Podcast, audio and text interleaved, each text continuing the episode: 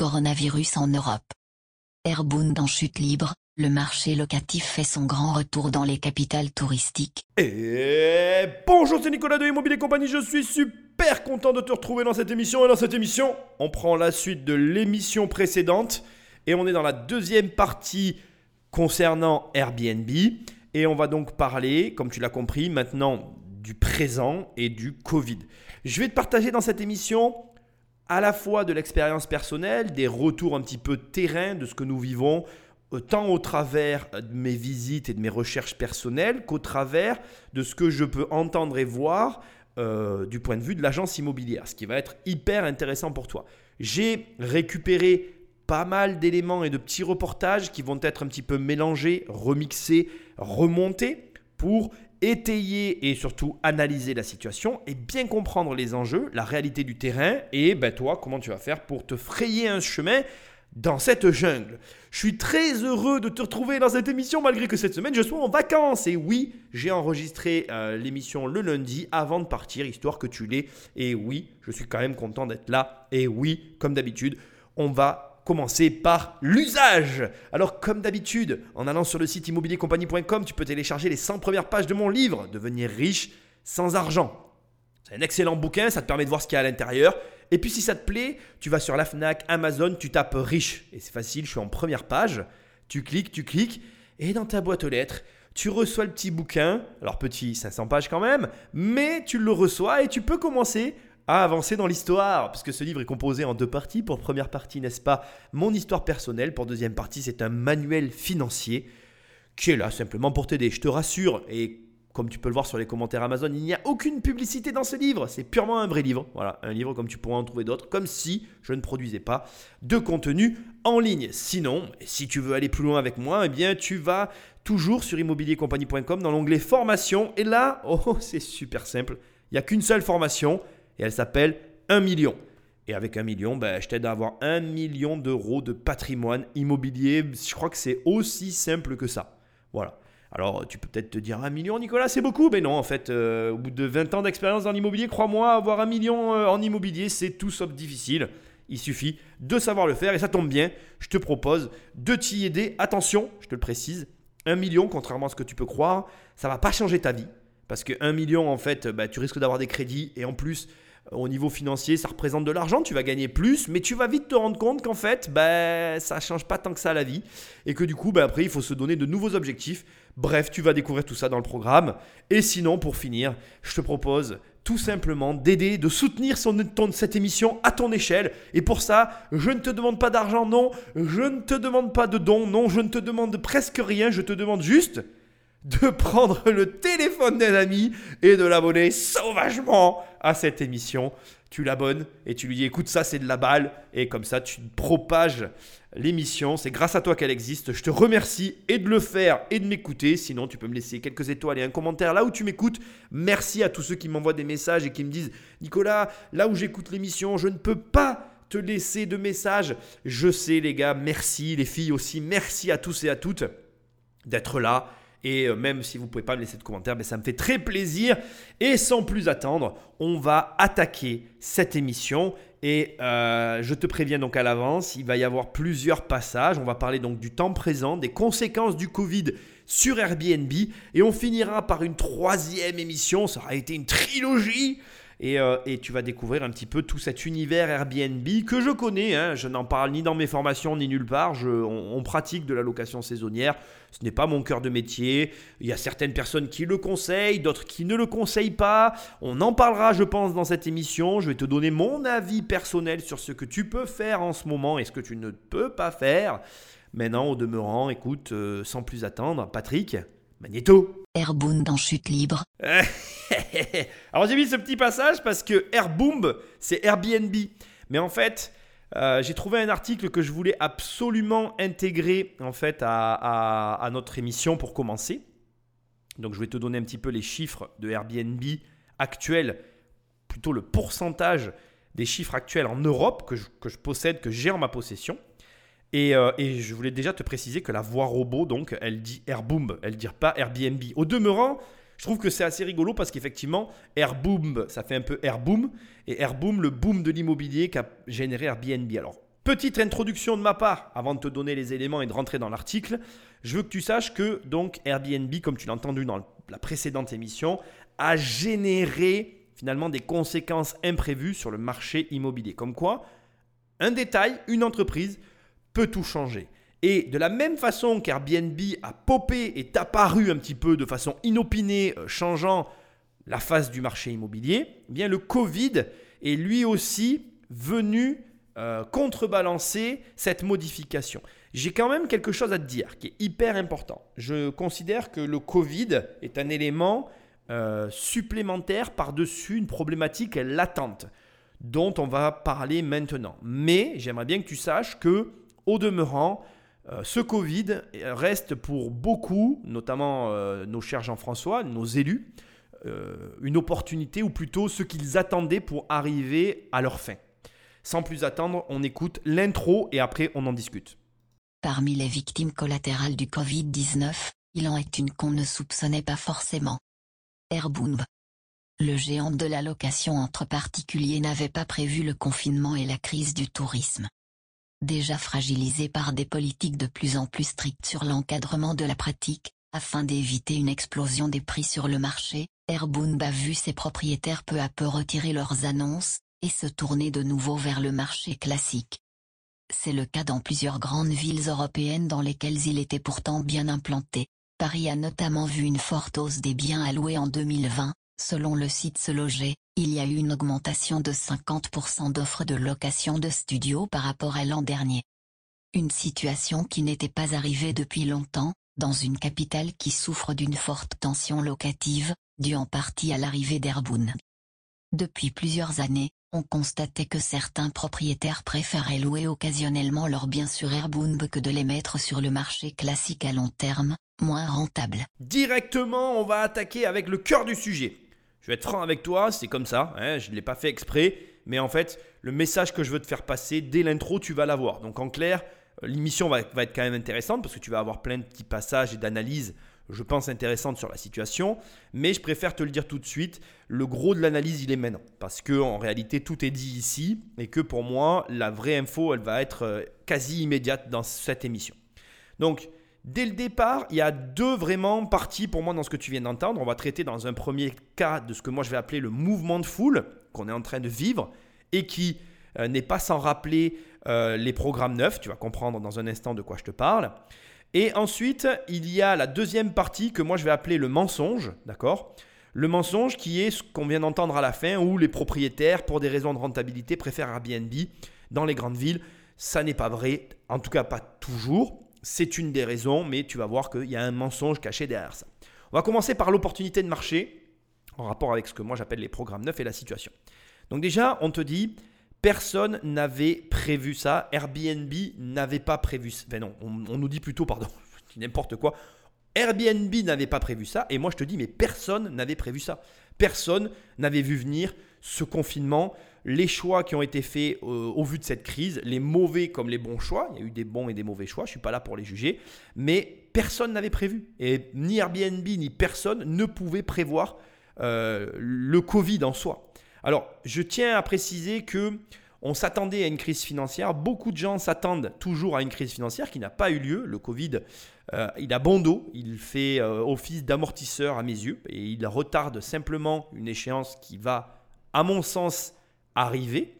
Mais personne n'avait prévu le Covid, le confinement et ses conséquences. C'est un retournement complet et un retournement qui est si fort que Airbnb, le géant qui générait autant d'argent, qui était valorisé à plusieurs milliards, licencie. Alors j'ai bien trouvé une interview du PDG de Airbnb qui explique la situation. Je ne te dis pas que je vais euh, mettre des passages dans cette émission, mais en gros, licenciement général, la stratégie est recentrée sur le cœur de métier du groupe et on est dans l'adaptation plus que dans l'action actuellement chez le géant. Alors, ce qui est intéressant et, et, que je veux tout de suite te dire et qui fait partie des choses qui ont pour moi un sens profond pour toi et qui doivent être pris en compte, on est dans le mouvement de foule. C'est-à-dire qu'aujourd'hui, qu'est-ce qui se passe? Et là je vais commencer tout de suite à te donner des retours du terrain, même nous on le voit, on a de plus en plus d'appartements qui étaient calibrés, adaptés pour le marché euh, Airbnb locatif à la semaine, qui se retrouvent sur le enfin qui, qui retombent dans notre portefeuille de gestion en mode s'il vous plaît mettez-les en location à l'année. De toute façon Airbnb c'était pas si rentable que ça. Ça m'amène sur un point euh, hyper intéressant qui est la rentabilité d'Airbnb que personnellement j'ai toujours remis en cause. Je fais partie des premiers et de ceux qui ont toujours remis en cause la euh, rentabilité Airbnb. Alors pourquoi on me dit, on nous dit, ce n'est pas si rentable que ça? Il y a plusieurs facteurs que je vais te donner ici, je ne vais pas tous te les donner, je vais t'en donner essentiellement deux qui sont pour moi à mes yeux les principaux. Le premier, c'est la qualité intrinsèque des logements. Donc euh, la qualité intrinsèque, pourquoi? Parce que intrinsèque dans, mon esprit, c'est par rapport les uns, les uns par rapport aux autres. Et on se retrouvait sur un marché où il y avait de plus en plus d'offres, avec de moins en moins de personnes qui étaient prêtes à payer. Pourquoi? Parce que deux, il y avait le prix d'acquisition qui avait été modifié. Et ça, c'était aussi une ineptie que j'avais pu voir sur le marché, qui est que certains propriétaires arrivaient à vendre les logements qu'ils exploitaient en Airbnb selon la rentabilité qu'ils obtenaient sur le saisonnier. Et crois-moi, j'ai eu des retours, et ils sont nombreux, de personnes qui ont réussi à vendre selon ces conditions. Et si je suis quelqu'un qui dit toujours que cette histoire de il y en a un qui paye pour l'autre, ou quand on prend l'argent quelque part, on le prend forcément à quelqu'un, je n'y crois pas, enfin je, je ne suis pas un grand adepte de ce genre de concept. Là, pour le coup, on est clairement dans un hold-up. C'est-à-dire que pour moi, le vendeur qui a réussi à vendre selon la rentabilité Airbnb, à l'heure actuelle, une fois que le Covid est passé, il a pillé, il a carrément dépouillé son acquéreur. C'est-à-dire que l'acquéreur, pour moi, euh, a cru un petit peu au Père Noël. Tu vois, il, il a été le pigeon ou le dindon de la farce. Donc oui, dans ces cas-là, on sait d'où vient l'argent, on sait pourquoi certains se sont enrichis au détriment d'autres personnes. Exemple tout bête, euh, en tout cas dans mes groupes et dans mes formations et mes élèves, à tout le monde, je leur ai toujours dit pareil, tu n'achètes qu'un Airbnb, enfin, tu achètes un logement qu'en fonction de la location à l'année. Et si après tu arrives à déplafonner avec ton Airbnb, c'est très bien, mais pour moi en tout cas, ça a toujours été, très clair, ça n'a toujours été que du conditionnel, à condition que les éléments étaient réunis pour pouvoir encaisser en saisonnier. La preuve, les conditions ne sont plus réunies, donc l'encaissement est plus le même.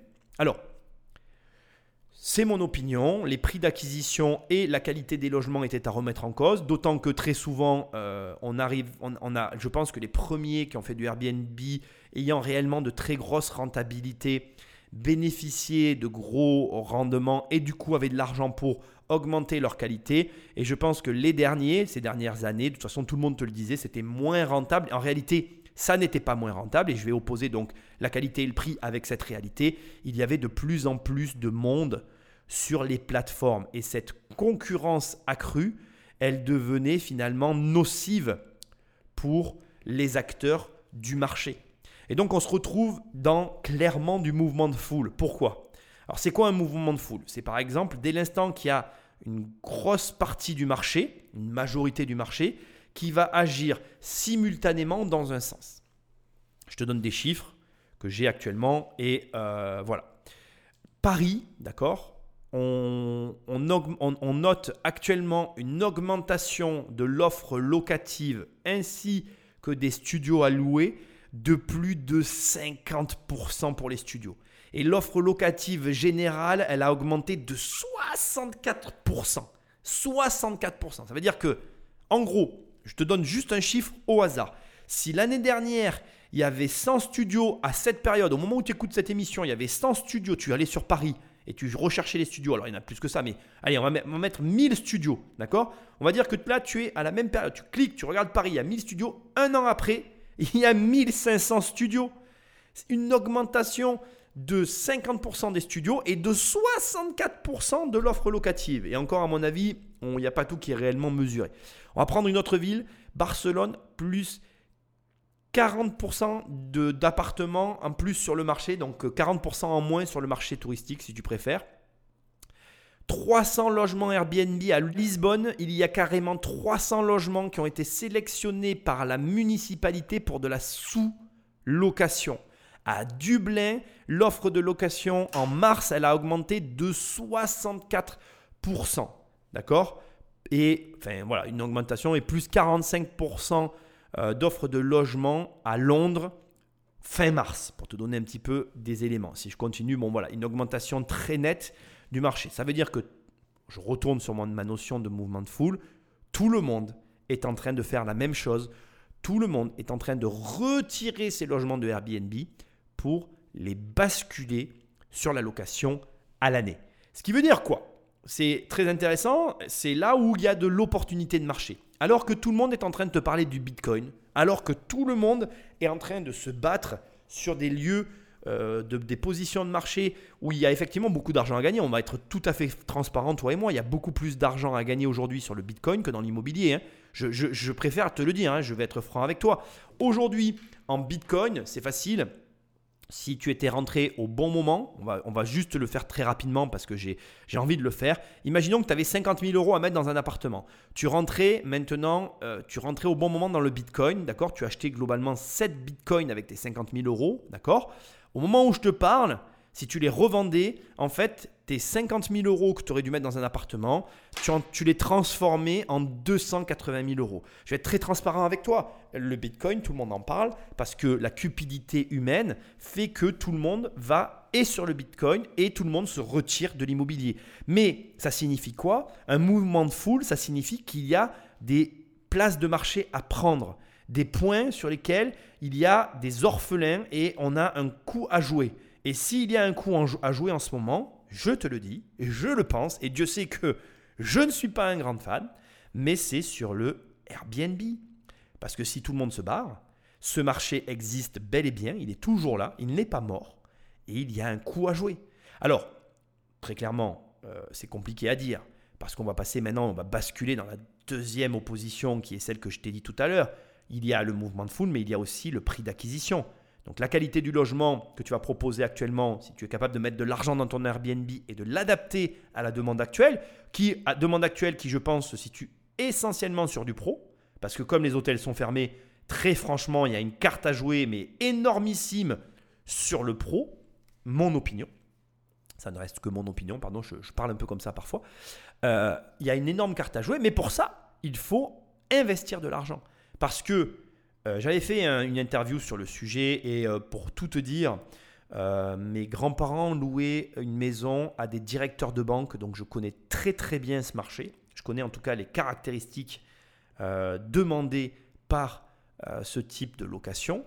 Et crois-moi, aujourd'hui, pour moi, alors peut-être pas sur le marché des directeurs de banque, mais sur le marché en tout cas de, des professionnels, si tu as de l'argent à investir et que tu es capable d'adapter ton logement à une attente professionnelle, et ça veut dire à tous les niveaux, ça veut dire autant au niveau qualitatif interne, en prestation, en gros, ce que tu vas proposer à l'intérieur du logement qui est légèrement différent de ce que tu proposes à des touristes, que en termes backup, euh, backup, non, c'est pas le terme que je cherche, pardon, back-end, c'est-à-dire facturation et euh, commodité pour l'entreprise à pouvoir accéder au logement, eh bien, si tu arrives à allier ces deux parties et à te positionner sur ce marché maintenant, au moment où tu écoutes cette émission, bah, tu pourras m'écrire parce que tu vas gagner de l'argent, parce que là, les mouvements de foule ne vont pas dans ce sens-là. Le marché est en train de se vider et Airbnb va, sur certains aspects, devenir une véritable euh, opportunité pendant quelques années pour ceux qui vont être capables de s'y placer. Je te donne le conseil,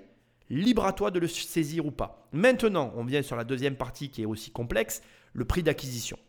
Si effectivement tu as mal acheté le logement ou si tu es en sous-location parce qu'il y a eu des grosses vagues sous-locatives d'incitation notamment sur Internet à sous-louer, et je peux aussi te parler de retours que j'ai actuellement du marché où il y a certaines personnes qui, malheureusement, avec une multitude, comment je dirais, de contrats de sous-location d'un côté et de crédits de logement mal achetés de l'autre, se retrouvent complètement à genoux. Eh bien, je vais être très franc avec toi. Là aussi, il y a une énorme opportunité.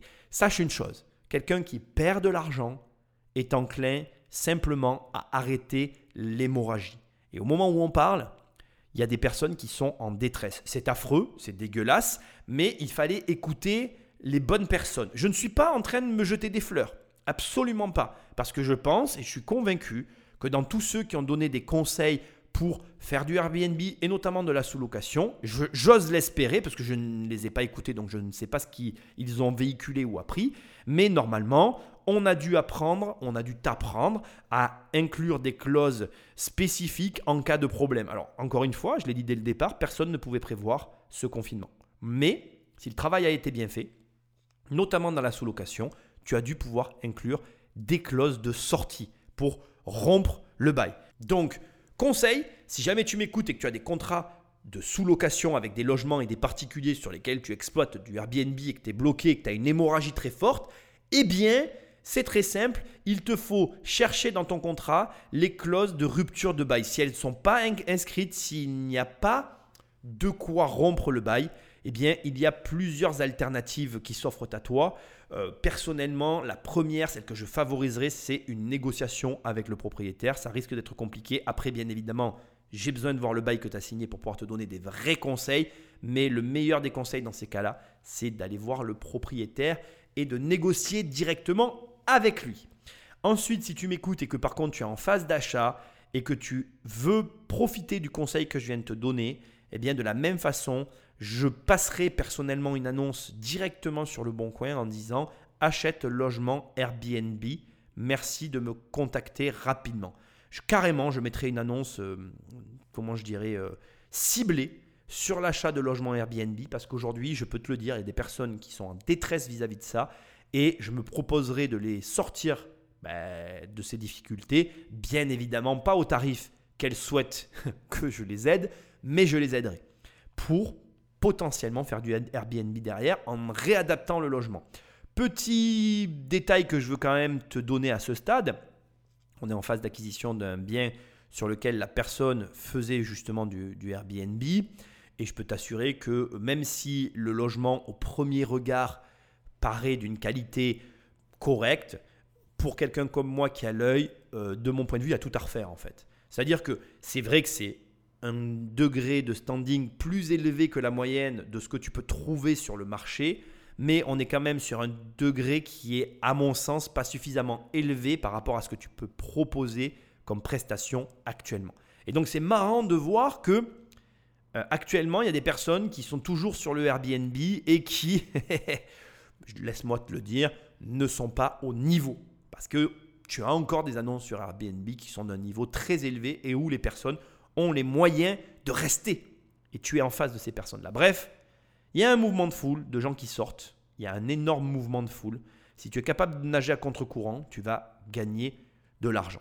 Ok, ça c'était sur la partie programme 9. Alors pourquoi j'ai appelé ça programme 9 Parce que c'est exactement ce qui se passe euh, lorsque tu achètes un programme neuf. En gros, dans les programmes neufs, les gens achètent tous en même temps une loi de défiscalisation et ils la vendent tous en même temps quand elle est terminée. Le problème, c'est que les programmes neufs ont euh, une incidence sur le marché lors de leur construction, mais ils ont une incidence sur le marché lors de la mise en vente des logements. C'est facile à comprendre que si tout le monde vend ses logements en même temps, eh bien fatalement, il y a plus de choix sur le marché dans le bâtiment et à logement identique, tu préféreras acheter le moins cher. Et dès l'instant qu'il y en a un qui est moins cher que les autres, parce qu'il y en a un qui est capable de perdre un peu plus d'argent que les autres, parce qu'il a déjà perdu suffisamment d'argent sur un programme neuf, eh bien celui-là fait baisser les prix de tous les autres.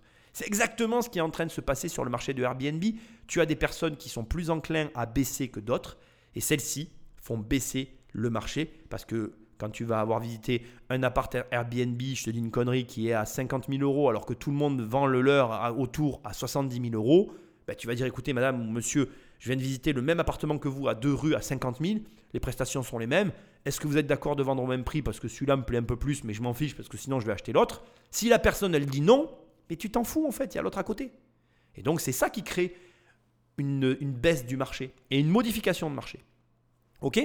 Donc voilà, c'était la première partie, théorie autour du programme neuf. On va attaquer maintenant la deuxième partie, ce que moi j'appelle le mensonge. Et là, il y a un vrai mensonge, en tout cas concernant la France, où là, la petite voix te dit qu'en gros, les propriétaires préfèrent louer quelques semaines sur Airbnb plutôt que de louer à l'année et que c'est embêtant pour les grandes villes parce qu'il y a des tensions locatives. Alors, c'est un mensonge, à mon sens, notamment en France, parce qu'on a tendance à oublier deux éléments essentiels que j'ai décrits dans la première partie pour l'un et que je vais décrire dans la seconde ici pour l'autre.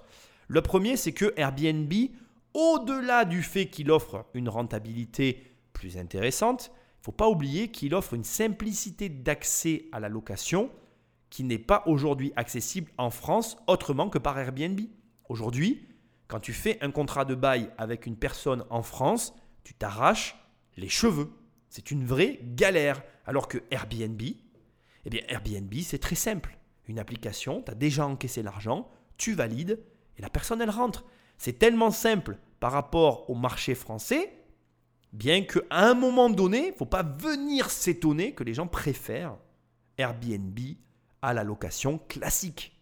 Ça, pas de magie dans l'histoire, quoi. Je veux dire, ça pèse réellement dans la balance. Et ça s'additionne avec un deuxième effet qui se coule, qui lui n'est pas des moindres. Il faut se rappeler qu'en France, quand tu as un locataire indélicat, si ce n'est pas un squatteur, c'est une véritable galère pour le faire partir. C'est une véritable galère.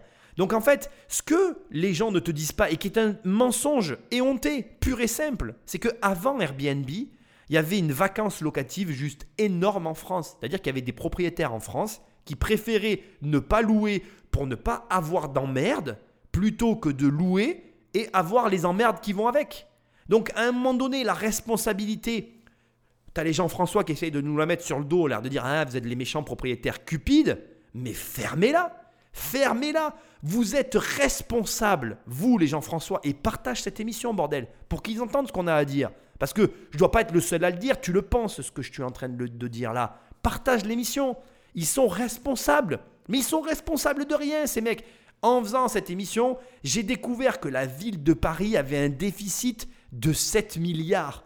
Mais comment la ville numéro 1 du tourisme au monde peut être en déficit? C'est bien qu'à un moment donné, la maire responsable est une idiote. Parce que quand tu as une ville comme ça qui dégage de l'argent à moudre, si t'es pas capable de gérer ça, mais, mais vas-y, mais va voir ailleurs si j'y suis pas, quoi. Si je veux là, on est purement et simplement dans le constat dramatique de l'incompétence des personnes qui nous dirigent. Et j'ai envie de poser une question. Bon, là, j'ai un peu digressé totalement sur le fait que la ville avait des dettes, mais quelle est la conséquence pour la mairesse d'avoir des dettes? On va en parler de Anne Hidalgo tout à l'heure. J'ai un petit passage avec elle, sympatoche. On va voir vraiment l'état d'esprit qu'il y a derrière. En réalité, comme ils sont pas capables de gagner du fric, on en arrive à un point qui, en devient ridicule. C'est-à-dire que ça les dérange quand d'autres personnes en gagnent plus facilement qu'eux, parce que ça les emmerde de pas eux y arriver alors que toi tu y arrives. Mais en plus, c'est inacceptable pour eux de reconnaître publiquement qu'ils ont échoué. Et c'est un échec. Quand tu as des propriétés, parce que la vérité, la vérité, c'est que là, en fait, pour moi, il y a une cause à effet qui est euh, quasiment euh, logique en fait. La cause à effet, c'est la suivante, c'est-à-dire que tu as des prix qui ont été achetés, qui, as des prix d'achat qui sont trop élevés avec des, crédits derrière qui, sont trop lourds à porter pour le propriétaire. Et du coup, fatalement, les biens se retrouvent sur le marché immobilier parce que, en fait, comme les prix sont trop lourds, les propriétaires sont obligés de louer, ils vont louer à l'année, malgré qu'ils n'ont pas envie à cause des, politiques et de la politique menée de façon générale en France. Mais d'un autre côté, tu as cette problématique de dire que tu as ce capital qui est bloqué et dont tu ne peux rien faire parce que si jamais tu te retrouves avec un, locataire indélicat, eh bien finalement, non seulement tu peux plus récupérer ton capital, donc tu es, complètement euh, sclérosé, mais en plus, tu prends le risque de récupérer un appartement dans un état euh, de délabrement, enfin j'exagère un peu, mais abîmé, ou tu vois, euh, en tout cas, plus dans l'état dans lequel tu l'avais proposé au départ, qui va t'obliger à réinvestir de l'argent. Et donc, cette réalité, en France, elle ne peut pas être ignorée par les propriétaires. Il n'y a aucun propriétaire aujourd'hui qui ne peut ignorer l'échec total des politiques. À un point que, je suis obligé de le dire, on se retrouve avec des propriétaires qui font eux-mêmes la loi, tellement ils ont même plus confiance dans l'appareil judiciaire. On marche complètement sur la tête, c'est très français, et, euh, ça en devient euh, ridicule, parce qu'au final, on est là, alors on nous dit oui, comme on vient de le dire, hein, il y a des problèmes du logement, euh, la tension locative des grandes villes, les méchants propriétaires, gna gna gna gna gna gna gna Bref, Sans plus de transition, on va avancer parce que tu as bien compris l'idée de cette dernière partie. Il y a un énorme mensonge autour finalement de la réalité locative française avec une volonté de toujours taper sur les mêmes sans jamais proposer de vraies solutions, avec bien évidemment toujours le même discours en fond qui est de dire Ah oui, gagne de l'argent sur Airbnb, gna gna gna gna. Ils nous prennent nos logements et nous, on s'en sort pas. Mais ils font rien en fait pour régler le problème. Et du coup, tu te retrouves dans des situations comme celle-ci. Alors, au final, je vais quand même conclure cette partie en te disant simplement ceci. Effectivement, il y a un mensonge sur la réalité locative française, mais ça n'empêche qu'il y a aussi une, opportunité de marché financière. La France reste un pays pas cher au niveau immobilier. Et ça, ben, c'est un malheur parce qu'au final, ça crée toutes les tensions qu'il peut y avoir derrière. Donc on va continuer maintenant, on va passer un petit peu à l'analyse pour comparer d'une autre ville qui est celle de Londres et ça va te donner un peu une tendance de marché général. Londres a vu le nombre de ses annonces Airbnb chuter, selon le site RDNA, il est passé de 85 000 fin 2019 à 62 000 en mars. L'Institut Rightmove notait dans le même temps une augmentation de 45% des locations à long terme, beau d'un an, dans le centre de la capitale. Cela pourrait être une bonne nouvelle pour les nouveaux locataires, avec une augmentation de l'offre qui leur donne généralement plus de force dans les négociations, notait en mars le site Home Property. À Dublin, ville symbole de la tension immobilière en Europe et réputée très difficile pour se loger, la crise a également eu un effet. Fin mars, on notait une augmentation de 64% des annonces pour du long terme dans la capitale, 13% au niveau national, rapporte le site Delft repris par The Independent. Cette tendance fera-t-elle du bien au marché locatif dans des capitales en tension? Permettra-t-elle de réduire les loyers, souvent exorbitants? Ce sera logique. Pourtant, ce n'est pas aussi automatique, explique le site français Check News. Il n'y a pas de preuves pour l'instant, estime Ian Brossa, adjointe à la mairie de Paris chargée du logement. S'il y a augmentation de l'offre et baisse de la demande, la logique voudrait que les prix finissent par baisser. Selon le site Atlantico, il y aurait eu à Paris une baisse de 0,4% des loyers depuis le début de la crise. Mais le site Se Loger indique, lui, les prix sont restés constants entre mai et août. Face à la crise, Airbnb compte bien répliquer. Le groupe américain a annoncé qu'il lançait une nouvelle offre de location à long terme. Désormais, il sera possible de réserver des séjours de plus de 30 jours. Une manière de tenter de récupérer les propriétaires tentés de quitter la plateforme. Donc encore, à nouveau, on a deux parties. Première partie, la baisse des loyers. Deuxième partie, euh, les réactions et les questions posées par rapport à la suite.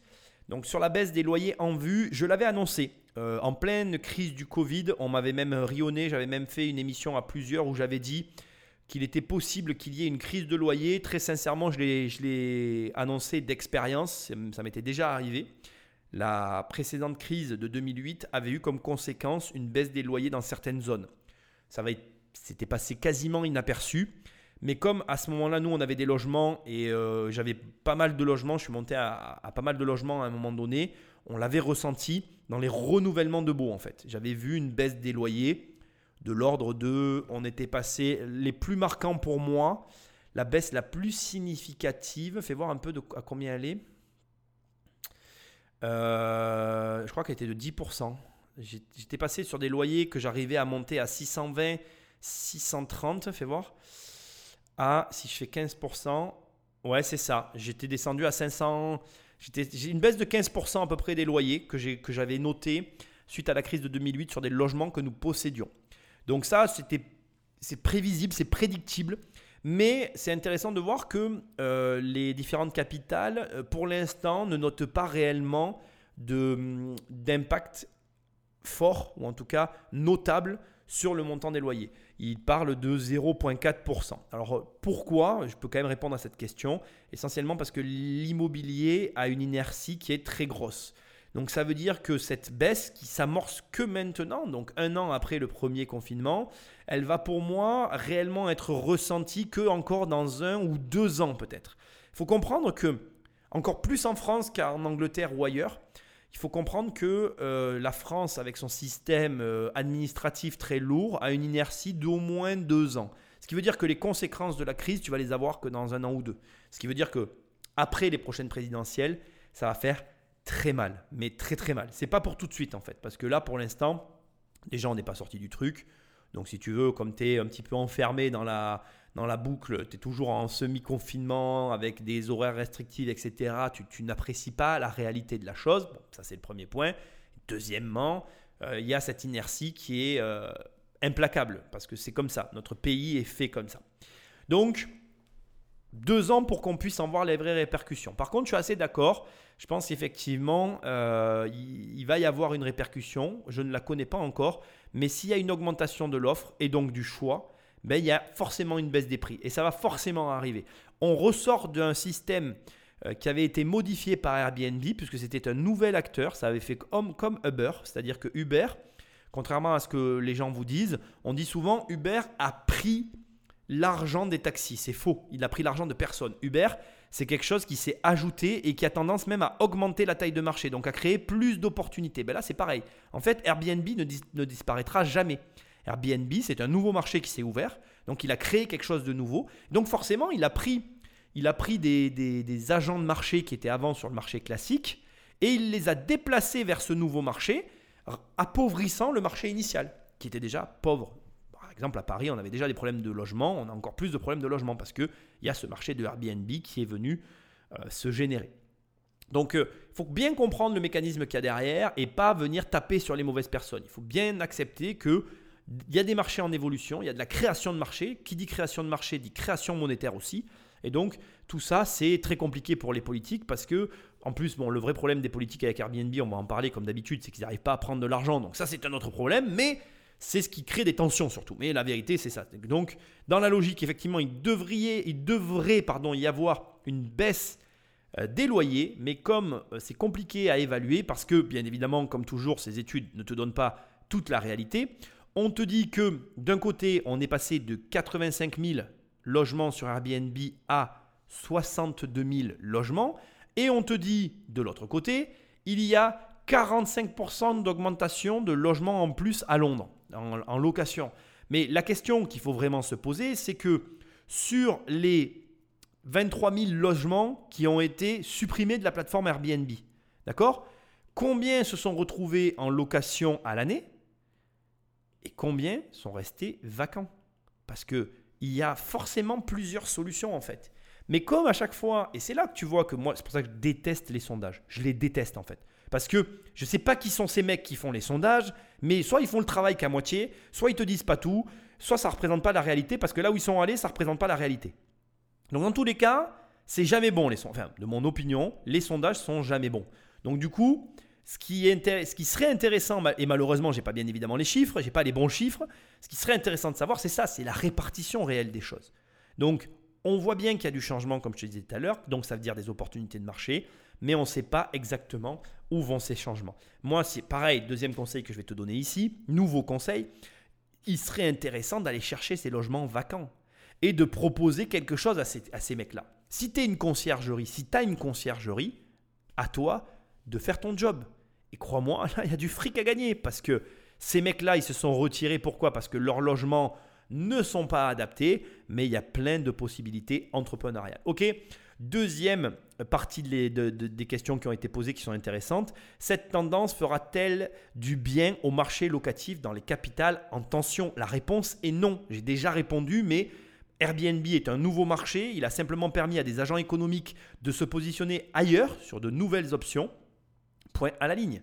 Permettra-t-elle de réduire les loyers souvent exorbitants? Mais non, parce que c'est le même problème. Mais tu vas voir que, et c'est ce que je veux te dire, il y a un nouveau phénomène qui est en train de se produire et que l'on voit au travers de la vente, c'est que en fait, les villes sont en train de se vider. Et d'ailleurs, dans mon livre sur les crises que tu vas bientôt avoir dans les mains, j'avais pris l'exemple de la peste noire et je, te tease un peu parce que je m'étais pas trompé, mon bouquin a été bien écrit. C'est ce qui s'est passé. Durant la peste noire, les grandes villes ont été vidées. On s'est retrouvé avec une exode rurale. Et on est sur un deuxième phénomène complètement inattendu. La France et les pays du monde découvrent le télétravail. Ça existe depuis 1996. Hein, je te dis ça comme ça. Mais du coup, ça aussi, ça va avoir des conséquences sur le marché immobilier. Ça va transformer les choses. Moi, aujourd'hui, je fais plein de rendez-vous en visio. J'économise de l'argent, du temps, euh, de l'essence. Enfin, voilà, on y gagne tous en fait. Et on se rend compte qu'en visio, on aurait pu déjà avant faire plein de choses. Mais sauf que, bon, ben voilà, euh, il a fallu qu'on soit confiné pour que les gens acceptent de le faire. Comme quoi, il y a des révolutions qui arrivent grâce à des crises. Et je pense que cette crise va complètement révolutionner l'immobilier. Je le dis. Pourquoi? Parce que par exemple, je pense à une chose que personne ne te parle, mais on va réellement voir une émergence et une différence entre les villages qui sont raccordés à la fibre, et là il y a un vrai enjeu, des villages qui ne le sont pas. Parce qu'aujourd'hui, la fibre, c'est un enjeu dans le monde dans lequel on va vivre. Tu n'as pas la fibre, tu es juste mort. Tu as la fibre, c'est la vie. C'est la vie de ton bien immobilier. OK? Donc, très très intéressant de voir toutes ces évolutions que nous pouvons anticiper et sur lesquelles on peut tirer profit. Tu peux tirer profit, ce qui veut dire que toi aujourd'hui, si tu as un logement qui est un logement de vacances un peu éloigné, si tu arrives à le raccorder à la fibre, tu le raccordes au marché actuel et aux tendances de marché actuel. Tu as des gens qui sont en train de s'adapter pour pouvoir travailler de chez eux pour ne plus jamais revivre le premier confinement qu'ils ont vécu, c'est-à-dire se retrouver à genoux et finalement sans aucune source de revenus. Et là aussi, on va voir l'émergence des personnes comme moi. Je pense que quelqu'un comme moi a carrément une carte à jouer, puisque moi je suis capable aujourd'hui de t'apprendre à multiplier tes sources de revenus et à ne pas avoir de problème. Moi, je vais être très franc avec toi, ce confinement, cette crise, elle n'a pas eu d'impact du tout sur aucun de mes business. Aucun. Même en immobilier. Ça montre à quel point, finalement, mes méthodes de travail sont peut-être pas celles qui font le plus rêver aujourd'hui sur Internet, mais en tout cas, je ne peux pas les remettre en cause au niveau de leur efficacité. Et entre autres, sur mes pages de vente, quand tu vois euh, le client qui a encaissé euh, les fameux 40 000 euros. Euh, celui-là est un des clients des, groupes. Il, peut me remercier, entre guillemets, parce que lui, il était sur du Airbnb et je l'ai fait sortir. Certes, aujourd'hui, euh, il est dans une phase un peu plus où il n'arrive pas à trouver ce qu'il cherche parce que c'est compliqué vu le marché. Mais comme je lui ai dit, ça ne va pas rester comme ça éternellement. C'était comme en 2008-2010. Moi, j'ai vécu la même phase. Il faut être patient. C'est un peu difficile. Mes méthodes de travail sont particulières. Elles ne marchent pas tout le temps. Mais écoute, c'est comme ça. Quand il n'y a pas d'affaires à faire, eh ben, on va à la plage. Depuis la fin du confinement, les locations courte durée sont devenues un calvaire pour le voisinage. Dans le 5e arrondissement de Paris, cette copropriété a subi récemment trois nuits d'affilée de nuisances infernales. Un groupe avait loué un appartement situé dans la cour. La fête a rassemblé plus d'une centaine de personnes. Le pire, ça a été le samedi. Le samedi soir, ça a commencé à 8h du soir jusqu'à 8h du matin avec de la musique à tout casser. Impossible de dormir de, la nuit. On se serait cru dans une boîte de nuit, effectivement. Puis alors, euh, ils ont loué le local, mais ils ont débordé dans la cour. Hein. En train de fumer, euh, des gens ont trouvé du gaz hilarant. Ils étaient une centaine à peu près. Mon voisin a appelé la police à trois reprises. Ils ne sont pas dérangés. Et quand je suis allée poser une main courante le lundi matin, on m'a dit, euh, mais vous savez, la police a autre chose à faire, on est débordé avec des agressions et on ne se dérange pas pour du tapage nocturne. Donc c'est la première fois en 38 ans que j'ai euh, tous ces inconvénients. Mais les locations d'appartements à courte durée vont parfois beaucoup plus loin que de simples fêtes. À quelques kilomètres de Paris, en Seine-Saint-Denis, de lofts sont parfois loués par des prostituées. Les voisins n'en peuvent plus. C'est à peu près entre 4 à 5 soirs dans, dans, la semaine. Souvent ça commence le mercredi soir et ça termine le dimanche soir. Ça peut durer jusqu'à 5-6 heures du matin. On voyait souvent euh, des allées et venues euh, de personnes qui rentraient et qui ressortaient euh, du Airbnb. Et un jour un voisin a, demandé à une personne qui sortait qu'est-ce qu'il faisait ici? La personne a carrément dit qu'en fait il venait parce qu'il y avait un réseau de prostitution assez régulier. La municipalité et le commissariat ont été alertés, mais malgré plusieurs interventions, le problème persiste. On verbalise 68 euros, mais cela ne les arrête pas. Ils sont au moins 10, donc ils partagent la note. Nous avons contacté Airbnb qui assure avoir une tolérance zéro pour les activités illégales en retirant les comptes d'utilisateurs concernés. Mais lorsque nous leur parlons de cas de prostitution en Seine-Saint-Denis, ces logements sont répertoriés sur un grand nombre de plateformes de location différentes. Et nous n'avons aucune preuve de faits récurrentes ou d'activités illégales lors de séjours réservés via Airbnb. À Paris, le phénomène n'est pas nouveau mais s'est amplifié depuis la fin du confinement. 4483 appels à la police pour tapage nocturne en juin 2020 contre 3356 en 2019 à la même période. Nous savions que ce type d'activité euh, existait euh, et nous nous y attaquions euh, déjà, mais le constat que nous faisons, c'est que depuis la période du confinement, un certain nombre d'activités qui jusqu'à présent avaient lieu sur voie publique ou dans des boîtes de nuit par exemple, se déportent sur des appartements, ce qui pose de très nombreux problèmes. Euh, au regard du fait qu'ils sont situés dans des copropriétés, qu'il y a des voisins et que euh, et c'est bien normal, aspirent au calme. Bon, on avance dans l'émission. Euh, je vais faire un petit truc amusant. Je vais traiter dans le sens inverse les éléments qui viennent de t'être donnés. On va commencer par la prostitution. On va finir par le tapage nocturne. Pourquoi je commence par la prostitution? Parce que j'ai envie de te faire un retour qu'on a vécu, qui nous concerne nous, à savoir le fait que euh, entre le premier et le second confinement, on a constaté euh, au niveau des réservations Airbnb une augmentation de la prostitution. Et ça peut te paraître étrange, c'est une conséquence imprévue, euh, dans le sens où, effectivement, comme les gens ne peuvent plus sortir et se déplacer, et qu'en France, la prostitution est interdite, il est facile de comprendre que les personnes en voiture qui allaient voir des prostituées aujourd'hui sont dans l'incapacité d'aller voir ces mêmes professionnels de la sexualité. Donc c'est une conséquence un petit peu inattendue, hein, j'ai envie de te dire, on n'y pense pas forcément, effectivement, que euh, la voiture est aujourd'hui euh, l'un des, comment je vais dire, véhicules, mais c'est exactement ça, un des véhicules préférés du commerce sexuel. Mais euh, il faut bien se dire que, au demeurant, le confinement touchant beaucoup plus de personnes que ce qu'on l'imagine, il y a une masse de clients euh, adeptes de la prostitution qui sont dans l'incapacité de se rendre sur ces lieux où se passe l'acte. Conséquence, on s'adapte, comme toujours, hein. de toute façon on a tous le même comportement vis-à-vis de nos besoins, on s'adapte. Donc euh, les Airbnb étant toujours d'actualité, on comprend aussi le malaise que peut générer les plateformes, étant donné qu'elles continuent de fonctionner malgré les interdictions. faut en déduire que là, tu comprends réellement pourquoi toutes les entreprises de la tech étaient préparées au confinement et pourquoi ces sociétés ont vu leur cours en bourse exploser alors qu'elles auraient dû se ramasser. Enfin, on s'attendait à ce qu'elles se ramassent, mais tout simplement parce qu'il n'y a pas eu de délai entre l'adaptation et euh, la réalité que nous vivions, ce qui n'est pas le cas des autres entreprises. Je vais te le dire autrement, mais il y a beaucoup de sociétés qui ont dû s'adapter au confinement, à, ce, à cette nouvelle contrainte qu'était le confinement, alors que Airbnb, Amazon, Apple, enfin bref, je vais pas te faire la liste, tu la connais très très bien, même Tesla qui vend des voitures, c'est très rigolo de voir que leur temps d'adaptation au confinement était proche de 0 seconde quoi. C'est-à-dire que confinement ou pas, pour, pour, pour eux, en fait, leur modèle était complètement adapté à cette situation-là.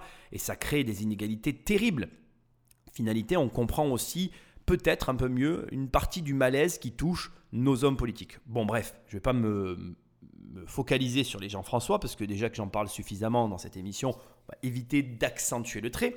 On va se concentrer donc sur la partie euh, prostitution. Sur cette partie-là, il faut comprendre que de, façon euh, usuelle, dès que tu faisais du Airbnb, tu étais confronté à la prostitution. C'est quasiment, euh, comment je vais dire, presque inévitable, que tu le veuilles ou non, ça fait partie du jeu, tu seras tôt ou tard confronté à la prostitution si tu fais du Airbnb. Par contre, ce que je trouve euh, très intéressant comme déduction que tu dois en faire, c'est que euh, la phrase il est interdit d'interdire n'était pas forcément fausse, dans le sens où le problème de l'interdiction réside spécifiquement dans le fait que ça ne produit pas le résultat que nous convoitons. Donc je m'explique.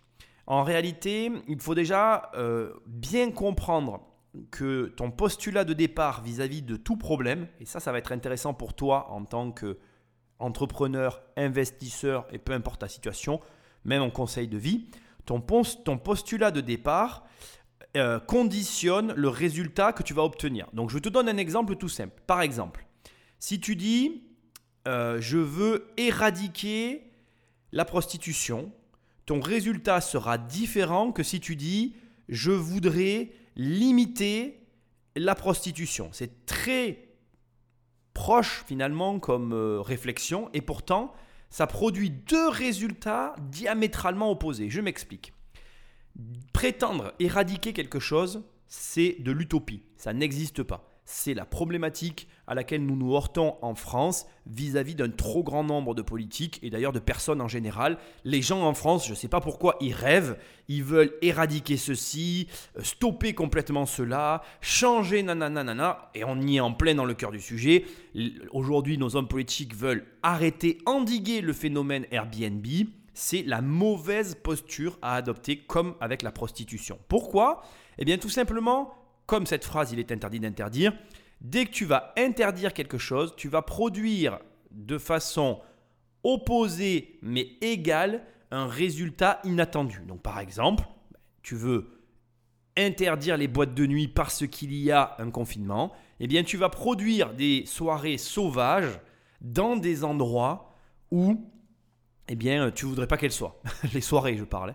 Pourquoi? Parce que le pire dans cette histoire, et on va en parler tout à l'heure, donc des soirées, mais même y compris pour la prostitution, c'est qu'au final, ça se produit n'importe où en fait, et sous aucun contrôle. Parce que tu pars du postulat simple que tu veux l'éradiquer. Alors que la personne qui dit, ok, je ne peux pas l'éradiquer, parce que si je commence à l'interdire, ben, tu sais que ça va produire ce genre de résultat. Si je commence à, faire je ne sais quoi, ben voilà, si je l'autorise, ça ne me convient pas non plus. Et c'est audible en fait. Tu as le droit de, ne pas être d'accord avec une autorisation, comme par exemple la drogue. Tu peux dire, moi j'ai pas envie que la drogue soit autorisée. Sauf que si tu dis je la limite, la limiter, ça veut dire que tu lui donnes un cadre. Tu, tu lui dis par exemple, moi Jean-François, moi président, eh au lieu de dire j'interdis les soirées sous le confinement, j'aurais tendance à dire je vais faire en sorte que vous puissiez sortir selon des règles que je vais préétablir. Donc, par exemple, tu dis eh bien, il va y avoir des soirées organisées par les boîtes de nuit avec comme obligation pour les boîtes de nuit de proposer une application, d'accord, qui recense toutes les personnes à l'entrée, caisse enregistreuse, suppression du black. Je veux dire, en plus, ce genre de procédé serait vachement avantageux pour l'État. Je suis pas, euh, tu vois, je sors pas de Polytech hein, pour te sortir un truc pareil, mais on pourrait très bien imaginer une caisse enregistreuse qui oblige les gens physiquement à s'enregistrer avec une pièce d'identité, donc recensement de la population, tous les trucs que certains n'aiment pas, tu vois. Mais pour ceux qui veulent faire des soirées, voilà. Et test à l'entrée.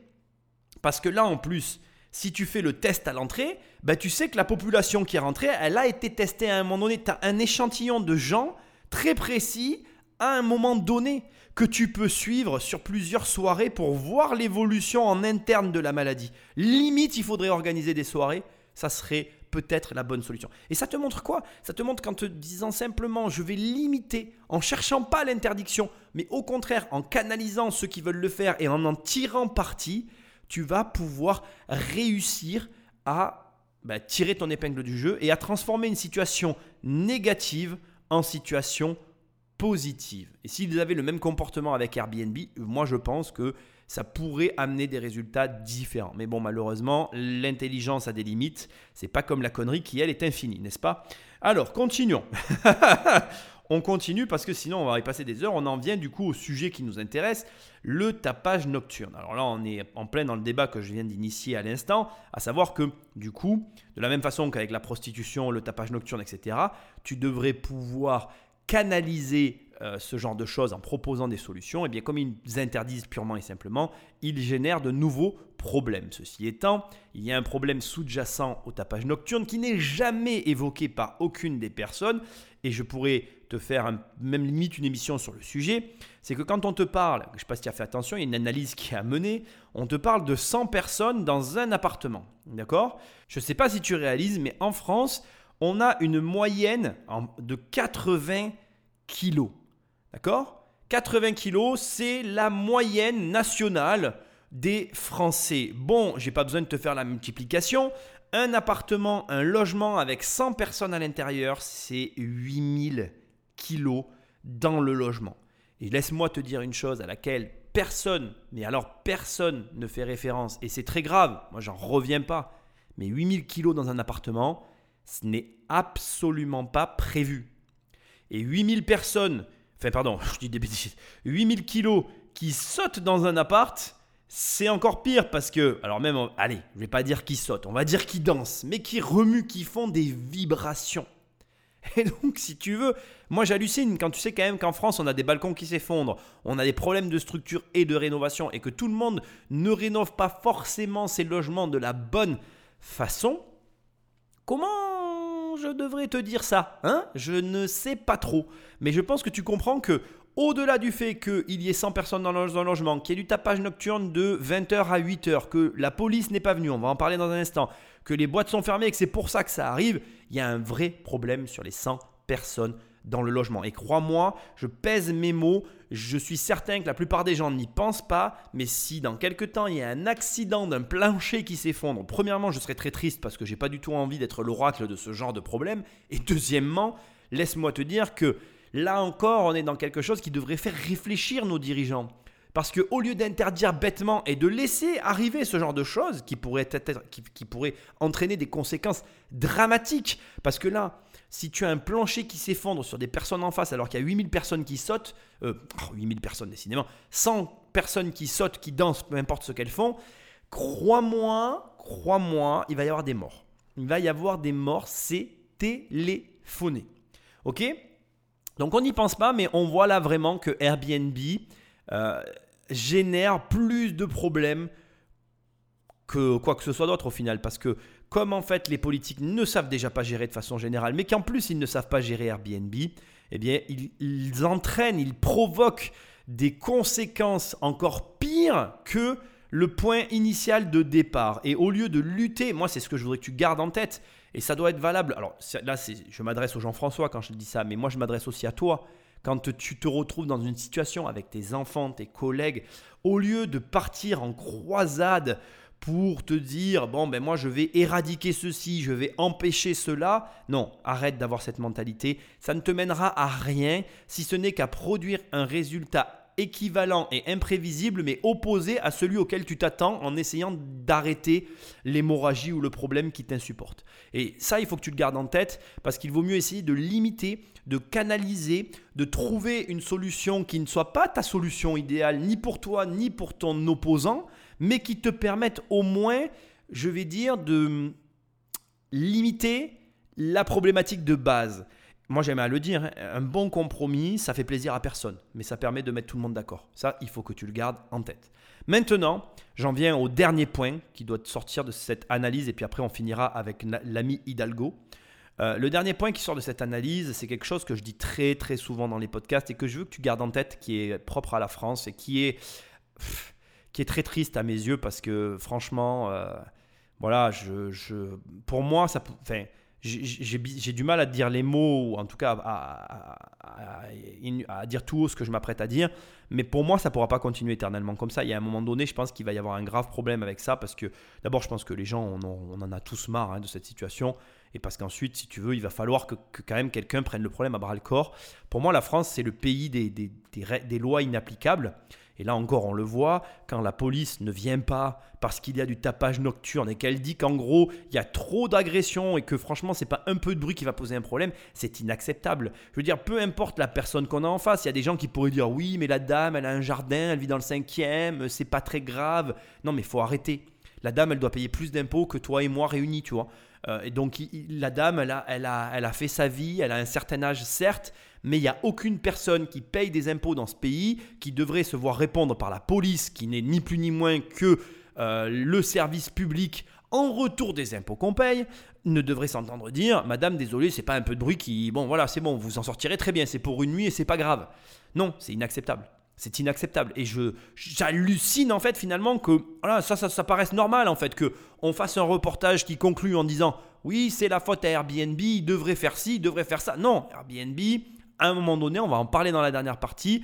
Eux, ils ont ils posent d'autres problèmes, notamment la partie sur la fiscalité. Ils nous mettent aussi face à la problématique de la complexité de notre système parce que aujourd'hui notre système est tellement complexe que finalement la facilité de location de Airbnb, je l'ai déjà dit dans la première émission, elle attire bon nombre d'investisseurs, mais la réalité ici, c'est que la police devrait venir. si la police était venue, elle réglait le problème à la racine. Et en plus, elle l'aurait réglé, réglé trois fois plus vite que tout ce blabla qui a autour d'une polémique qui n'a même pas lieu d'exister au départ de tout ça en fait. Et ça, ça me pose un vrai problème. Et toi, en tant qu'investisseur, tu dois l'entendre. Tu es un investisseur qui doit prendre en considération le fait que dans ce pays, les lois sont inapplicables. Voilà. Et qu'en vérité, en étant investisseur immobilier, tu as quelque part le double fardeau qui est le premier de te dire j'ai du patrimoine, donc si je dois payer, ben, on viendra me chercher mon pognon. Mais le deuxième fardeau qui va par-dessus, c'est que tu es la personne sur laquelle on ira taper en premier parce qu'on considère que tu as de l'argent et que du coup, eh ben, c'est à toi de, supporter finalement tous ces, ces, comment je vais dire, toutes ces anomalies dont finalement tu, tu contribues parce que tu payes énormément pour ça. Et ça, j'ai pas d'autre solution que de te dire tu dois l'accepter. Alors moi, je, vis avec maintenant. Euh, il y a tout un process, je pense. Je travaille pas avec Airbnb, tu l'as compris, même si tu as compris aussi qu'on en faisait. Je suis pas contre, je suis pas pour. Je pense que ça doit faire partie de ton patrimoine comme une diversification, comme quelque chose qui te permet de te dire je ne suis pas que dans le logement à l'année, je ne suis pas que dans les commerces, je ne suis pas que dans les garages, je ne suis pas que dans X domaine dans lequel tu te trouves, mais faut rester lucide.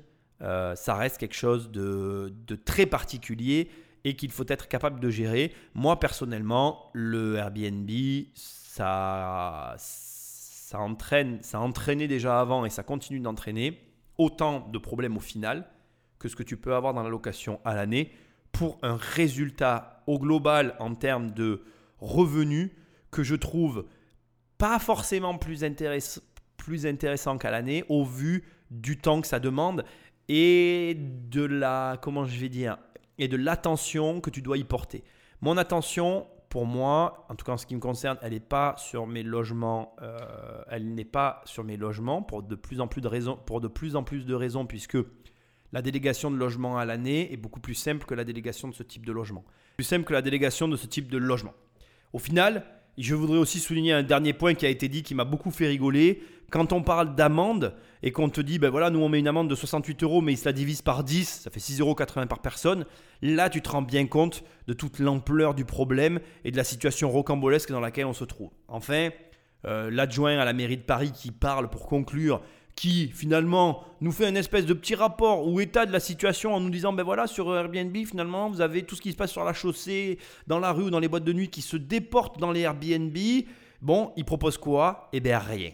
Et tout ça, ça fait qu'au final, ben, c'est ce que j'essaie de te dire en tant qu'investisseur, tu dois avoir cette vision et tu dois bien comprendre que de toute façon, tout ce qu'on est en train de vivre là, ça reste une parenthèse, une parenthèse liée au Covid, liée au confinement, liée à la situation exceptionnelle. Et cette parenthèse, bien, elle va se refermer dès l'instant que la situation va redevenir à la normale. Ce qui veut dire que je reste sur ce que je t'ai dit dès le départ de l'émission, qui, comme je te l'ai dit, était le cœur. Tu dois garder en tête le fait que là, au moment où on parle, il y a une opportunité de marché à plusieurs niveaux sur les Airbnb, justement du fait qu'il se passe tout ça. Il est en train de se produire une chose hyper intéressante, c'est que il y a une espèce de phénomène inversé qui s'est produit autour d'Airbnb. En gros, les gens sont un peu euh, refoulés, rebootés, ils ont un peu peur de tout ce qui est en train de se passer. Et il va se passer la même chose, le marché va se réduire. Et un marché qui se réduit, ça ne laisse plus que quelques acteurs qui se partagent la même taille du gâteau, donc les parts sont plus grosses. Et ceux qui vont réussir à rester et à traverser cette parenthèse, cette crise, eh bien cela pendant une période donnée, alors là encore il faut que tu notes bien ce que je suis en train de te dire, il va y avoir une période durant laquelle tu vas gagner beaucoup plus que n'importe qui d'autre qui aura eu le courage de rester jusque-là. Et après, bien évidemment, cette remontée rebaissera pour revenir au niveau auquel elle était. Ça se stabilisera. Pour moi, en tout cas, Airbnb, malgré tous les efforts qui peuvent être faits de gauche et de droite, ben, c'est un acteur sur lequel on peut compter et qui va rester. La preuve en est, c'est que s'il traverse le Covid, crois-moi, il ne sera pas arrêté par je ne sais quel autre phénomène politique parce que de toute façon, comment je vais dire, l'ampleur que va prendre la société aura comme conséquence aussi, et c'est logique, le fait qu'elle va générer de plus en plus d'argent, que les politiques vont trouver un axe, et au fur et à mesure, tu verras que la, société va finir par faire partie du paysage immobilier. Bon, on parle un petit peu de politique, on parle un peu d'argent, il est temps de finir avec l'amie, la grande, la seule, maître Marie-Jean-Françoise Hidalgo. Et le tourisme dans tout ça Paris, c'est la deuxième ville la plus visitée au monde. Plus de 50 millions de visiteurs et 21 milliards de recettes en 2019. Il va falloir, avec les acteurs du tourisme, redéfinir vraiment euh, notre stratégie touristique pour qu'on puisse avoir euh, ces visiteurs qui font vivre notre ville et qui sont quand même aussi notre fierté. Euh, mais le tourisme de masse, les cartes de touristes, Airbnb, tout ça pour moi est quand même très fortement remis en cause par cette crise du Covid qui va nous permettre de nous inscrire dans une évolution vraiment de la place du tourisme à Paris. Vous l'aurez compris, Anne Hidalgo est persuadée que la crise du Covid peut être la genèse du fameux monde d'après. Je ne pense pas que ce soit la fin de la mondialisation, mais je pense que cette crise, durablement, en tous les cas, euh, va euh, permettre d'envisager euh, l'avenir différemment. Les gens vont remettre dans un certain ordre leurs priorités. En tous les cas, je pense que ça va se produire. Et ensuite, est-ce qu'il y a des optimistes ou des pessimistes? Moi, je suis du côté euh, de l'optimisme, de la volonté et de l'engagement. Donc, il faut s'engager. Si on veut que les choses changent, il faut s'engager. Ah, Jean-François Hidalgo, elle est engagée. Alors, bien évidemment, je suis désolé, je ne veux pas parler politique, mais ça finit sur de la politique, cette émission. Ça va être l'occasion pour moi de décortiquer un petit peu la réalité parisienne qui fait mal. Je m'excuse pour tous les Parisiens, j'adore votre ville, vous êtes mes amis, un jour j'y mettrai les pieds, je l'espère, je touche du bois.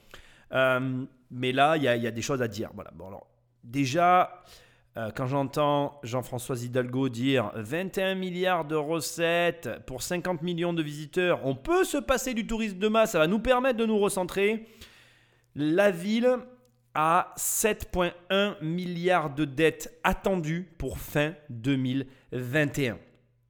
Et la vérité, la vérité de Airbnb qui se cache derrière, et je vais te le dire tout cru, c'est que les mairies ne pourront jamais, mais alors jamais s'asseoir dessus. C'est d'ailleurs pour ça qu'ils sont aussi mal à l'aise face aux géants du web, et ça sera le sujet de la troisième et dernière partie de l'émission, c'est parce qu'ils ont besoin de l'argent que génère cette plateforme et qu'il leur faut trouver un moyen, je ne sais pas lequel, mais pour prendre une part du gâteau. Alors on va faire l'état rapidement de la situation parisienne, de la ville de Paris, pour que tu comprennes à la fois la problématique, les enjeux financiers, ce qui se passe derrière et pourquoi définitivement je suis convaincu que Airbnb ne disparaîtra plus jamais du paysage et que au contraire, ceux qui vont être en mesure de s'y placer correctement, c'est-à-dire en respectant les règles, il y a plein de choses que j'ai pas dit par exemple dans cette émission, mais tu sais très bien que si tu veux ouvrir un, par exemple un Airbnb à Barcelone, il faut un numéro d'exploitant.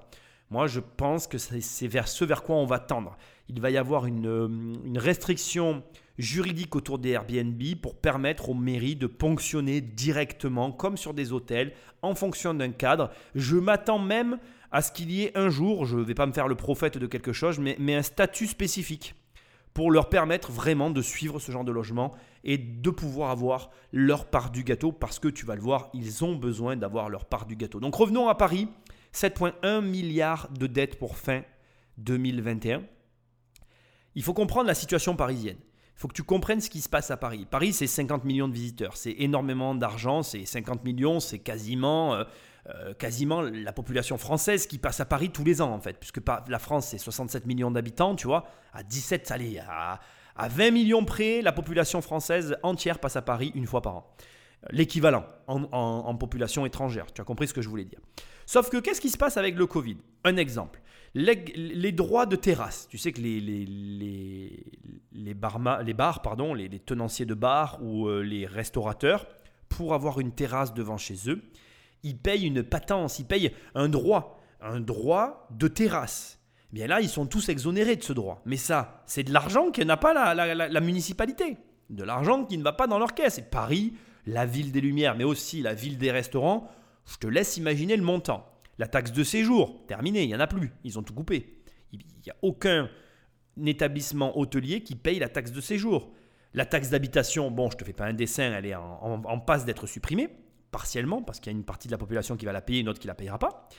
Et parmi euh, les autres problématiques qui se posent, c'est toutes les, les, la, la TVA, tout l'argent qui va circuler au travers de la ville. Alors ça, c'est plutôt les impôts généraux, mais tout ce qui est autour de la ville de Paris qui ne rentre plus dans les caisses de façon générale, ça représente une somme financière énorme. Il faut que tu saches que euh, JF Hidalgo, euh, elle, euh, elle projetait donc d'augmenter la taxe de séjour, d'augmenter la taxe d'habitation, d'augmenter les frais de notaire pour la ville de Paris pour aller chercher de l'argent pour essayer de compenser sa dette abyssale qu'elle est en train de générer au travers de ses investissements pour la ville de Paris. Investissements qui euh, deviennent colossaux et qui sont pointés du doigt depuis 2016-2017, date à laquelle elle a eu recours à un petit subterfuge comptable, d'accord, que je vais t'expliquer très rapidement, et qui se traduit par la capitalisation des loyers qui sont dus à la ville de Paris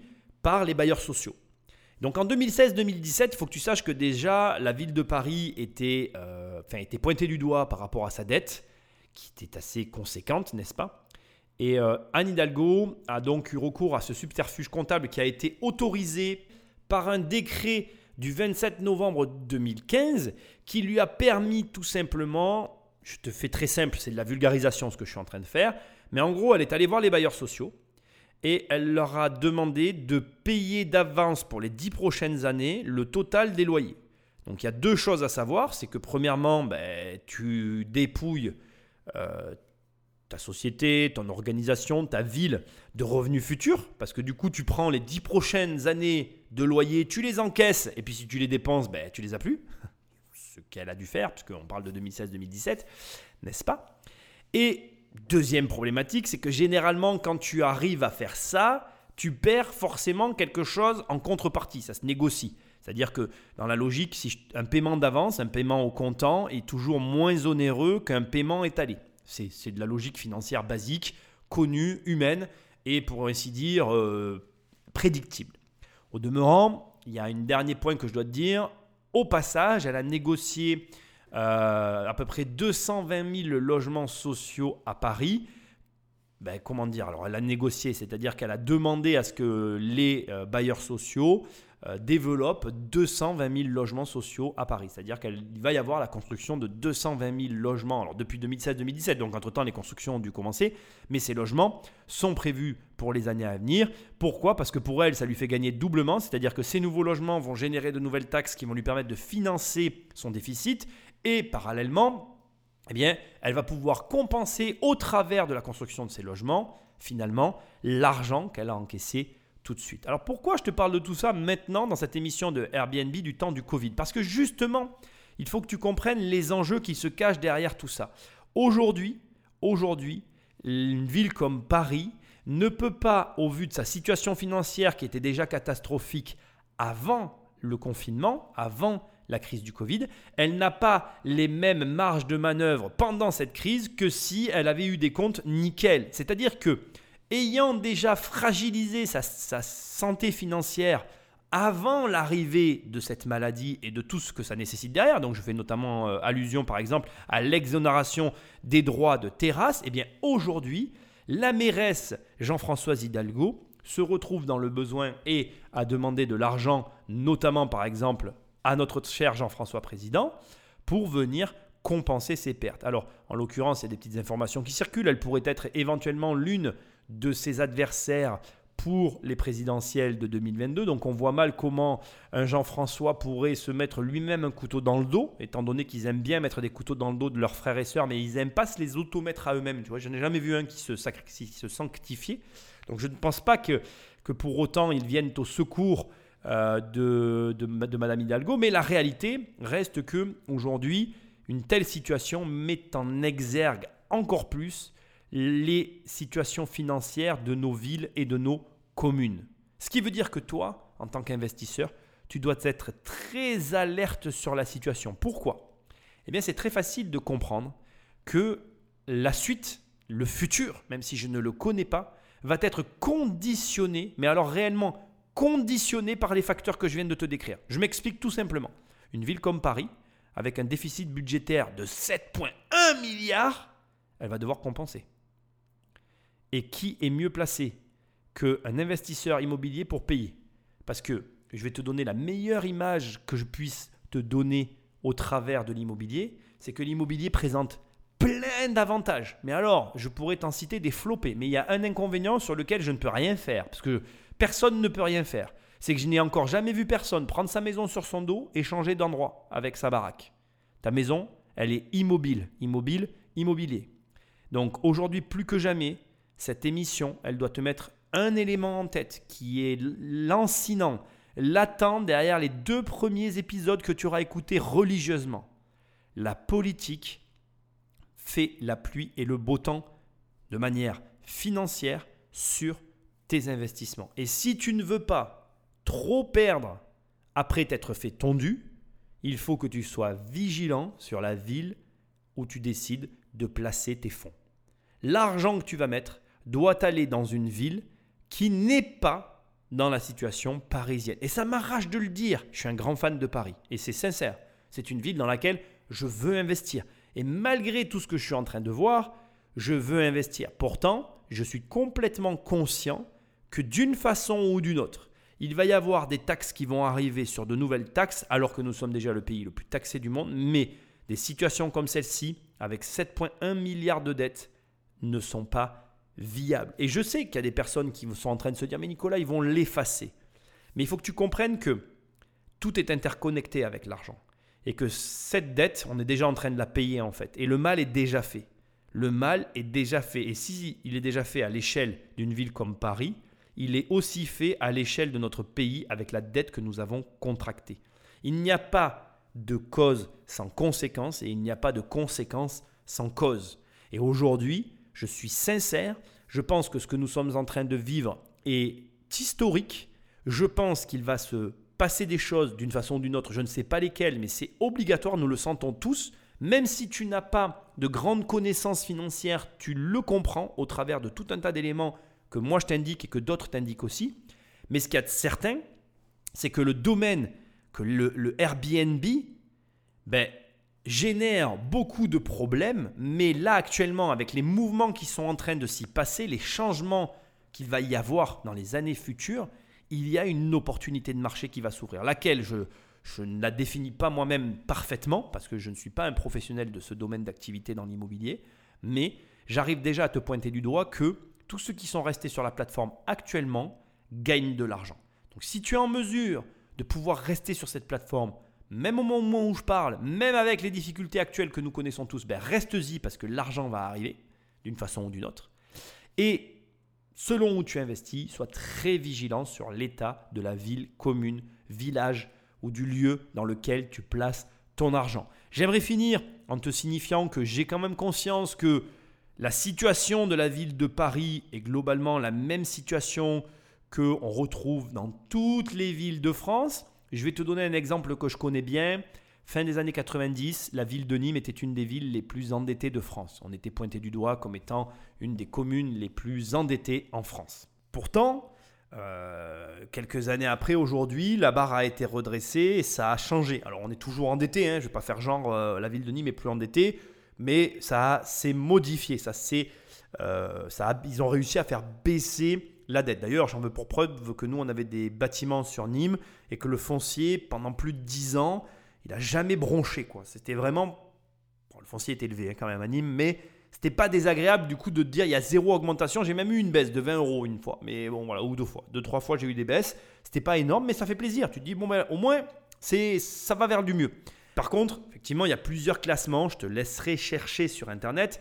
Moi, j'en ai choisi un qui est sur le journal du net, où effectivement Paris rentre en sixième position comme l'une des villes les plus endettées de France. Les trois villes les plus endettées de France, Levallois-Perret, Bagnolet, Aubagne. Voilà. Euh, Hauts-de-Seine, Seine-Saint-Denis, Bouches-du-Rhône. Après, tu as Saint-Maur-des-Fossés, Val-de-Marne, Agde dans l'Hérault, Paris, Saint-Ouen-sur-Seine, Maubejeu, Châtenay-Malabry, Hauts-de-Seine, Maubejeu c'est le nord, Fort-de-France en Martinique, Cannes dans les Alpes-Maritimes, Argenteuil-Val d'Oise, Les Mureaux, Yvelines, Antibes, Alpes-Maritimes, etc., etc. Je te laisserai regarder. C'est une indication qui a pour moi quand même son importance, la façon dont est gérée une ville. Ça implique les taxes que tu vas payer derrière, les taxes, même si tout le monde me dit oui Nicolas c'est déductible. Oui mais c'est de l'argent que tu n'as pas. Moi je le vois comme ça, c'est de l'argent qui n'est pas à disposition. Donc je le prends sous l'angle du euh, je préfère que les taxes ne soient pas trop élevées. L'argent qui n'est pas en taxes, c'est de l'argent que tu peux réinvestir. En résumé, j'en reviens à tout ça. Rappelle-toi, parmi les informations importantes que je t'aurais données dans cette émission, le mouvement de foule actuel qui dirige les gens vers la location nue pour sortir les logements du Airbnb parce que ben, actuellement, effectivement, c'est plus difficile de louer. Tu comprends bien que la conséquence de ça, c'est que ceux qui restent ont une plus grosse part du gâteau. Encore faut-il pouvoir rester. Je suis d'accord avec toi. tu retiens aussi les éléments importants qui confirment ce que je dis toujours dans ces émissions. La France reste un pays où les lois sont inapplicables, avec notamment le tapage nocturne qui n'est pas grave, dixit les policiers parisiens, mais qui est quand même gênant pour le voisinage et qui, de façon euh, normale, devrait être traité, puisque nous payons nos impôts. Donc, euh, en l'occurrence, euh, nous sommes des citoyens et les citoyens devraient avoir un service en retour de leur paiement des impôts qui, je le rappelle, paye les fonctionnaires. Je dis ça, je dis rien. Je te rappelle aussi, je te l'ai déjà précisé, mais de mon expérience actuelle, il y a un petit peu plus de péripatéticiennes actuellement dans les Airbnb. En tout cas, nous, c'est ce que nous avons vécu euh, l'été dernier. Beaucoup plus même de, de. Je dirais que sur euh, plusieurs mois de location en Airbnb, je crois qu'on a loué pendant trois mois. Sur trois mois de Airbnb, on a eu un mois, enfin en, différé, deux péripatéticiennes dans le logement. Et enfin, j'ai terminé en mettant en exergue encore plus la situation financière des villes avec les enjeux qui se cachent derrière.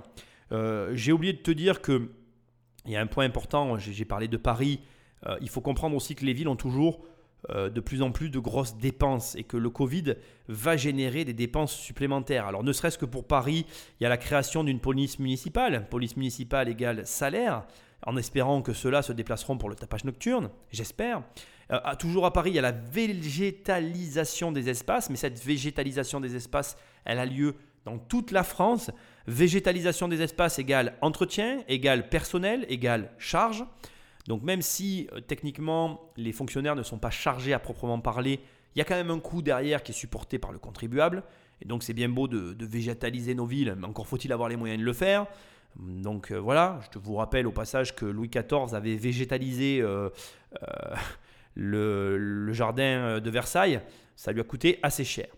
Bref, voilà. Dernier point qu'il faut prendre en considération, c'est que les contribuables qui ont droit au RSA ne cessent d'augmenter, surtout avec la crise, que le RSA est supporté par nos villes et que donc, cause-conséquence, c'est un surcoût supplémentaire qu'il faut assumer. Donc dans un pays où, comme je le disais tout à l'heure, les taxes sont déjà élevées, les, taxes euh, supplémentaires vont venir s'ajouter issues euh, directement de la situation que nous connaissons tous. Je ne pense pas que ce soit catastrophique, même si à ce stade tu pourrais te dire waouh, ça fait beaucoup. Mais je pense que toi, investisseur, tu dois t'intéresser à tous ces phénomènes et que avant de t'engager, il te faut bien réfléchir. Dernier point très contre-intuitif mais avec lequel j'ai choisi de finir. Il va de soi qu'une ville très endettée, une ville actuellement comme Paris qui a tendance à se vider, qui a tendance aussi à accélérer le télétravail, à voir sa population se rendre compte petit à petit que peut-être que de vivre dans un appartement sans extérieur, c'est moins bien que de vivre dans une maison à la campagne, eh bien il va de soi que ça reste euh, des villes qui, euh, même si elles n'ont pas un grand intérêt pour nous, ont un grand intérêt pour les touristes qui, à un moment donné ou à un autre, voudront quand même venir la visiter. Et je pense que d'une façon ou d'une autre, tout ceci doit te laisser entrevoir l'opportunité que je m'entiche à essayer de te faire déduire à la fin de cette émission, qui est que s'il doit y avoir des baisses de prix, elles vont commencer par les grandes villes. Si elles commencent par les grandes villes, il faut que tu saches que c'est là où il y a les plus grosses fluctuations au niveau du capital. Sans vouloir faire comme euh, Madame Hidalgo avec les comptes, qui n'est ni plus ni moins qu'un subterfuge pour cacher sa mauvaise gestion, nous, à l'inverse, on va chercher à tirer profit complètement de cette situation dont on est lucide et dont on a tous les tenants et aboutissants on se met en position et si ça arrive, on récupère eh bien, ce qu'il y a à récupérer, c'est-à-dire des logements à bas prix. Parce que Paris a toujours été une ville qui coûtait cher, elle coûtera toujours cher, même si elle connaît des fluctuations de marché, comme la bourse, elle finira tôt ou tard par remonter. Je suis très très très heureux d'avoir fait cette deuxième émission sur Airbnb. Tu as vu le présent d'Airbnb, on arrive à la conclusion qui sera la troisième et dernière émission que tu auras la semaine prochaine. Je suis très heureux d'être toujours avec toi. N'oublie pas que tu peux aller sur mon site immobiliercompagnie.com. Dans l'onglet formation, il y a une seule formation. Elle t'apprend à avoir un million d'euros de patrimoine. Sinon, tu vas dans l'onglet livres. Tu peux télécharger les 100 premières pages de mon livre ou mes livres. Il y a même le livre de la SCI qui est dispo depuis quelques temps. Je ne sais pas si tu sais, mais il est disponible. Sinon, eh bien, je te laisse me retrouver sur mes réseaux. Je te laisse me retrouver sur YouTube. Je te laisse me retrouver où tu veux. Je te dis à très bientôt dans une prochaine émission. Bonne continuation. À très vite. Salut